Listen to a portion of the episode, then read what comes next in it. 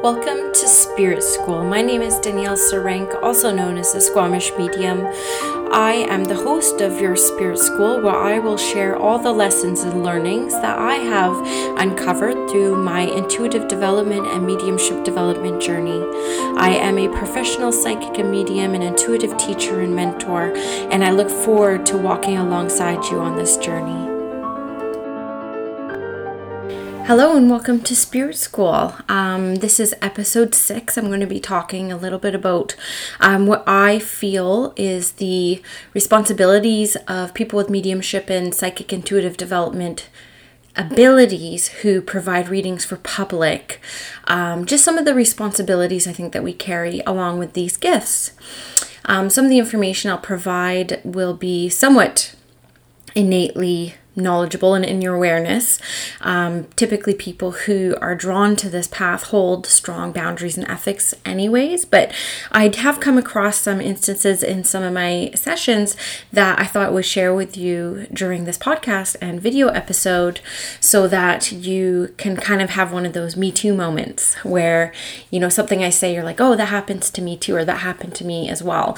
And one of my main reasons why I like doing this podcast is because I felt very alone in my spiritual journey journey. Um, I had a wonderful teacher, but um, there wasn't always this vulnerable dialogue. So a lot of the time, um, you know, I felt like I didn't have anyone to talk to about some of the experiences that I was having. So I really wanted to create a vulnerable space with this podcast and with this video series around being an intuitive professional and let's get down and dirty about some of the um, not so rainbow and butterfly stuff that happens as part of this path um, another thing I just kind of wanted to uh, preempt this this podcast with is you know this is my sixth podcast.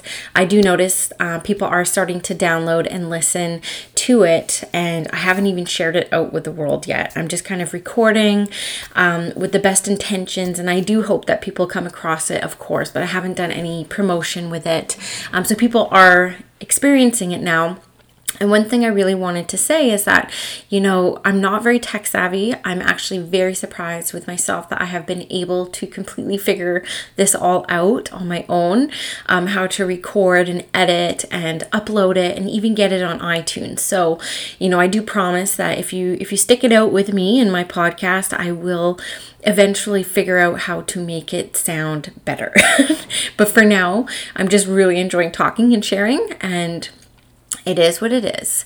You know, I heard that saying because I am a Virgo, and so that perfectionism uh, and that you're not good enough, uh, who are you, is definitely ingrained ingrained within my um, star makeup.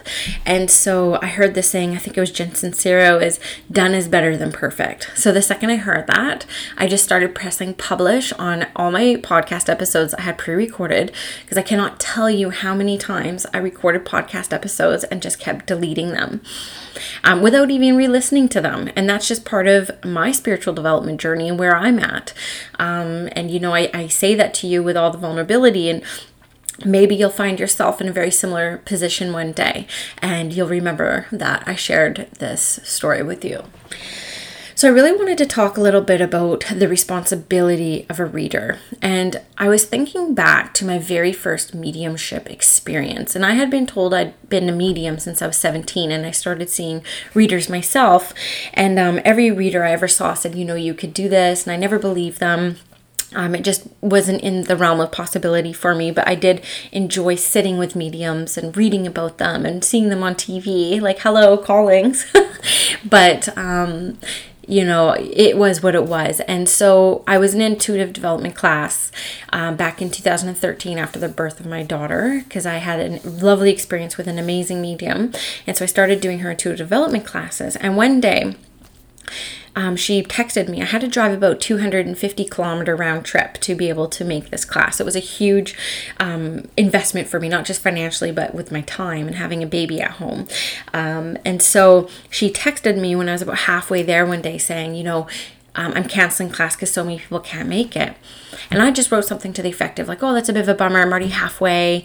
It's rush hour, so I'm not going to be heading back. And she said, okay, just come anyways and uh, we'll figure something out. So we went, and um, only one other woman showed up for class that day.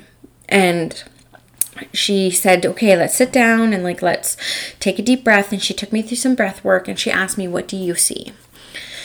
And I was able to say, I see a, a, man with a woman. I feel a boy. I feel like he's younger. I gave an age. And I said, Can I say a name? And she's like, Say whatever you get. And I said a name. And then the other woman started crying. And she looked at me um, with these eyes and uh, with this like almost like desperation like you hear my son and i didn't realize that she had just lost her son eight months before and i had said almost his name i think it was something like i said dustin and it was justin um, and so she kind of freaked out and in a good way. But for me, as my first ever mediumship experience, my inners went, holy crap. Like, there is a lot of responsibility here because this woman wants and needs to hear from her son. And because it was my first experience, I got scared and I backed off and I backed out.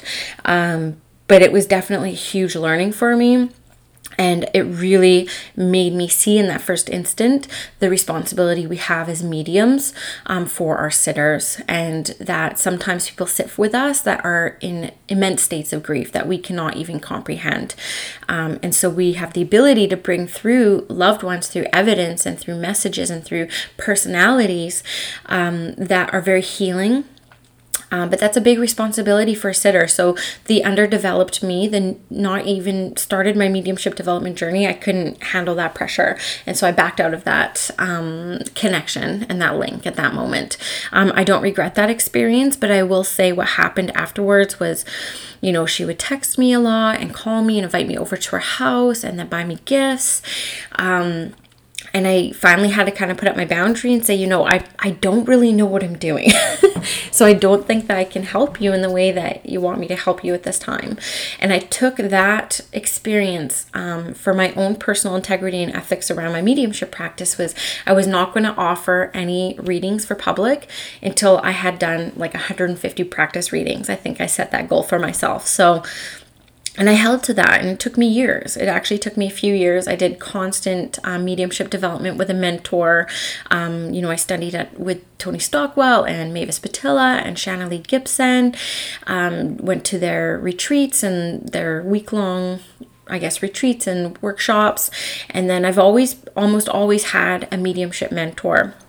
And so, um, I really kind of saw that responsibility early on. So, one of the responsibilities I feel that we have as a medium is to practice and practice in a way that it's very low risk for us because we don't want to like be like oh we have a mediumship ability let's hang up a shingle and start charging people um, I really think that there needs to be a safe space and a safe way to practice and hone your abilities and kind of understand them because you're kind of learning a new language.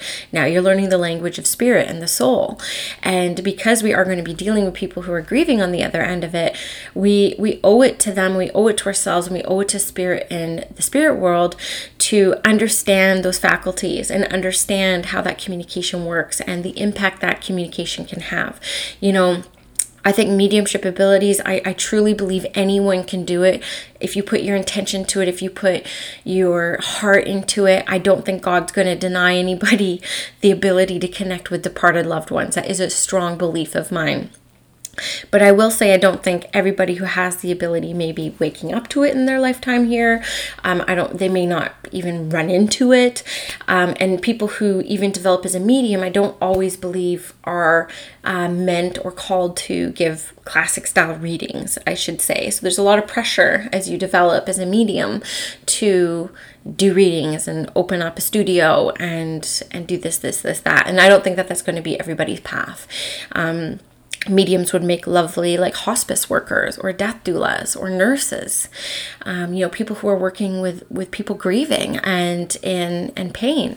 I also think too for for me mediumship i feel like it's just the cusp of my offering. Like it is what i do now but i also have always felt this real strong pull to doing energy healing and not Reiki. I think it's actually going to be um, something a little bit more just mine because um, I'm tr- I'm just waiting for it to kind of come to me. And I have had experiences with trance healing before, um, so I feel like even just like the mediumship journey for me is just the very tip of what I will be doing.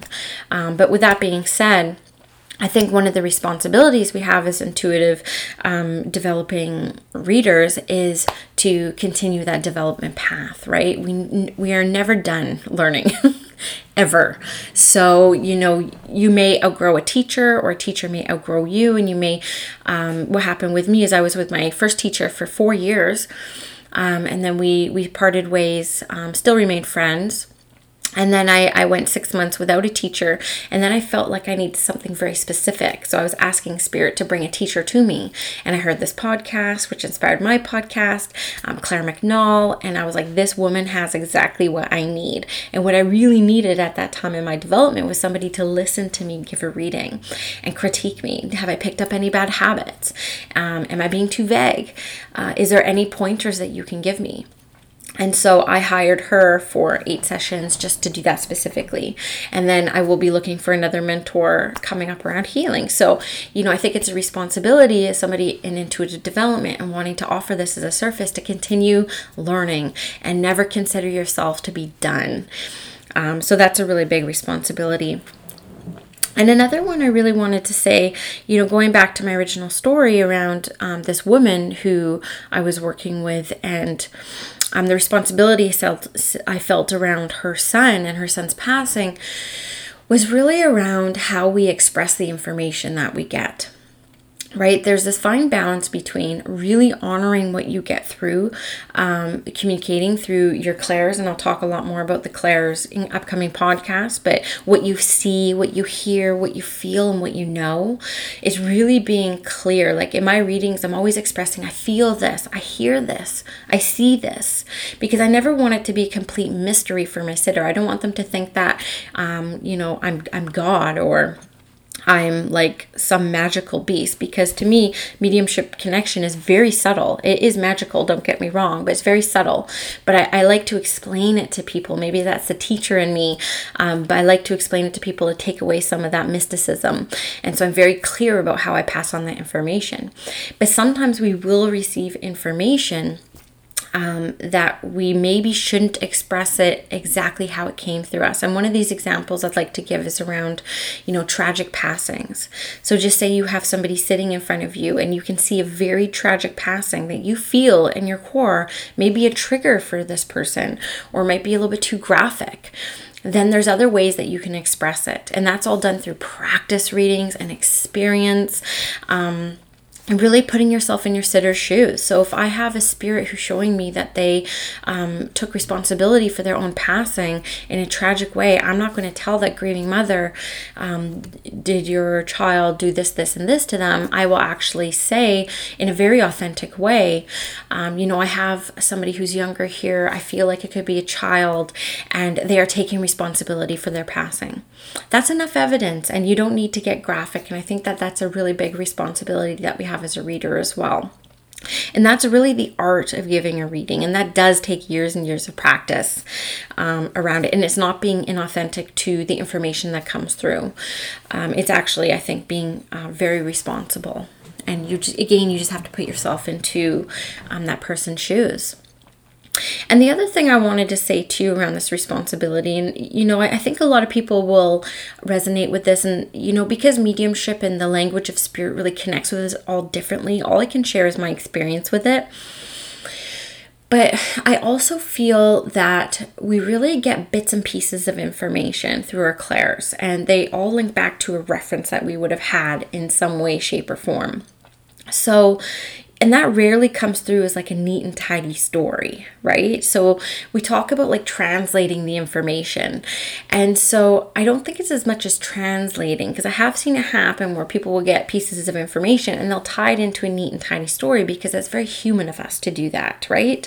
Uh, we get things come up and we always want to make it neat and tidy, but that's not always how information comes through.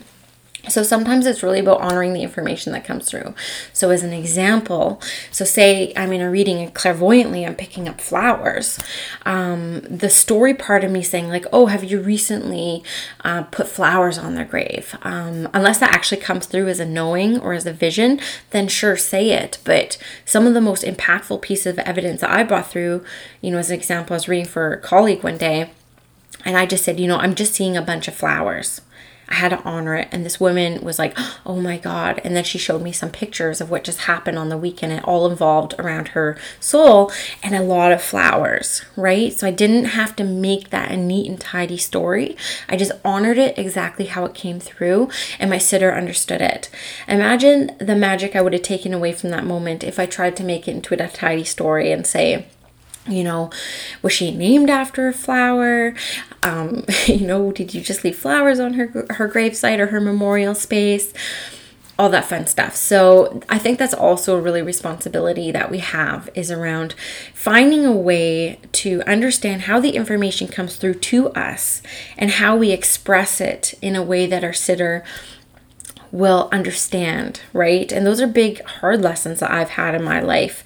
Um, around trying to make it into stories and I just completely lose my sitter because sitters sometimes take everything you say as um, coming from spirit, right? So give them exactly what comes from spirit.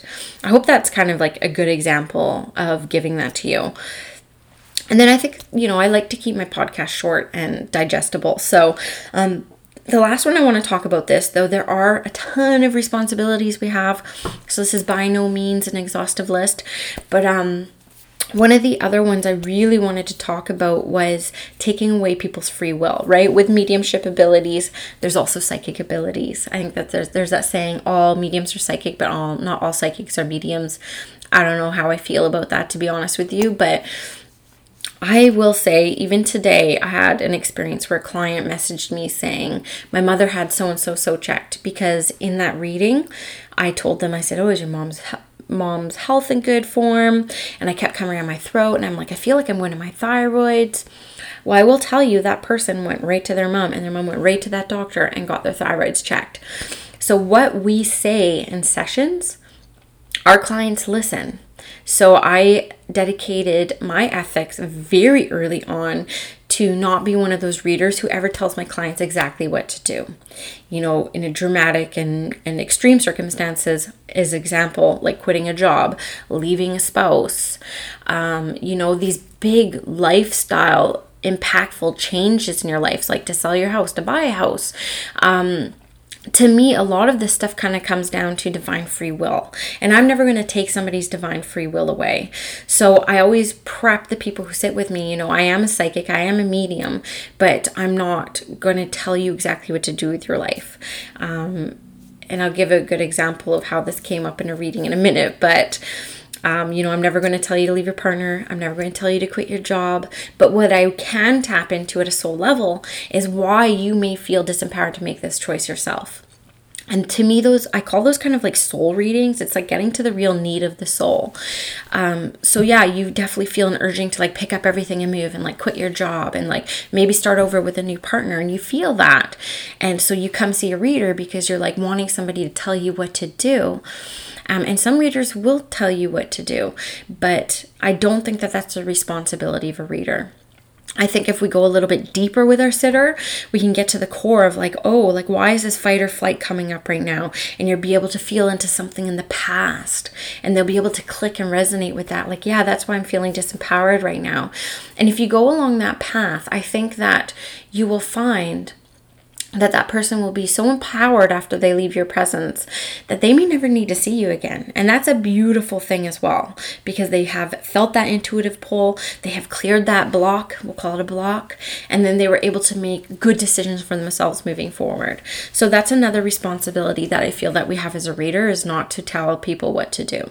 Um, I have I will tell you that I have had people sit with me where I have been able to tune into um, their marriages, and I I believe that everything that comes to me I need to say, so I'm not going to ignore it. If Spirit's going to give me information about, you know, a relationship issue that's coming up, um, then I am going to honor it and say it. But I'm never going to be like, "Ooh, are you thinking of leaving your partner?" I'll come up with saying something around the lines of like I'm feeling like I need to refer to partner and I'm not feeling completely like holistic with it. So like what's going on there? Um, and I will tell you I have had instances where people have like left their partners after they sat with me, even though I'm not the reader that's ever going to tell somebody to do that. Um, And those always make me like a little bit more uncomfortable, to be honest with you, because that's just not how I roll. So if you come up with something that's like medical intuitive, if you come up with somebody, something that's like around that partnership or career changes, it's best to find, again, part of the art of reading, a way to express it to your sitter so that they understand that this is their choice, right? I'm feeling the energy of a desire for a shift in career is different from like, are you changing jobs? I feel like you're changing jobs, right? It's like we really need to find a way to honor the information in a way that doesn't disempower people. Um, because I, I have had people sit with me and they're some of my most exhausting readings. Um, and people just want me to tell them exactly what to do. Like, tell them with all certainty that they're going to be finding another job and that they need to go apply Walmart or something crazy, right? So I think that we really need to be careful as people who are intuitively gifted on how we express that. And then I think the final responsibility I just want to say, sorry, I'm mucking around my computer because I'm still learning how to use all this. And then I think the final thing that I want to say as readers that we um, take responsibility for is our own health and well being um, as you go through this development journey. And I think anyone who's listening who is a reader themselves, you are very prone to um, sickness. You're very prone to exhaustion. You're very prone to energy sickness. And I have an episode all about that. Because um, I don't know about everyone else, but I typically find that because I'm giving a spiritual service, I do a little bit less in the spiritual devotion and my own spirit because I'm pretty tapped out by the time I'm serving others and I need some of that preservation. So you really need to take responsibility on like doing your grounding work, doing your protective work, you know, eating food from the grounds and I'm the worst to give this advice. Trust me, this is still learning that I'm trying to iron out myself, but I think that you definitely need to find a way to that nurtures yourself if you're going to be focusing on nurturing others. And that's a huge responsibility as well. I have been known to kind of postpone readings because I haven't been in a state that I've been able to take care of myself. And I don't feel like it's fair for me to take those clients that have paid good money to see me if I'm not going to be at my very best. So I take this part of um, my spiritual offerings very, very seriously. Um, so that's something to consider as well. And we will go deeper into another podcast episode on different ways that we can nurture ourselves as spiritual readers. And um, I look forward to hearing your ideas as well. So here's my sixth podcast episode, all around, um, you know, what I feel are some key. Uh, responsibilities that we have of readers. I would love to hear from you if you agree or disagree, or if there's things I could have missed, because I definitely will do more episodes around this theme. And so you can reach me at Squamish Medium at iCloud.com. I'm on Instagram on at Squamish Medium, S Q U A M I S H. I'm also squamishmedium.com and on Facebook, Squamish Medium. So if you've enjoyed this podcast episode and you would like to leave a review, I would absolutely love that and share it with your friends because I'm still trying to work out how to self promote with all comfort. Oh, and if you're watching the video, Spirit is here. Holy. So if you go into YouTube and go to Squamish Medium, I just had Spirit very visibly on the camera come in and out and I'm just getting shivers. So I want to thank Spirit for showing up today and helping inspire me on this episode and helping me speak as clearly um, and truthfully as possible for everybody. So have a good day.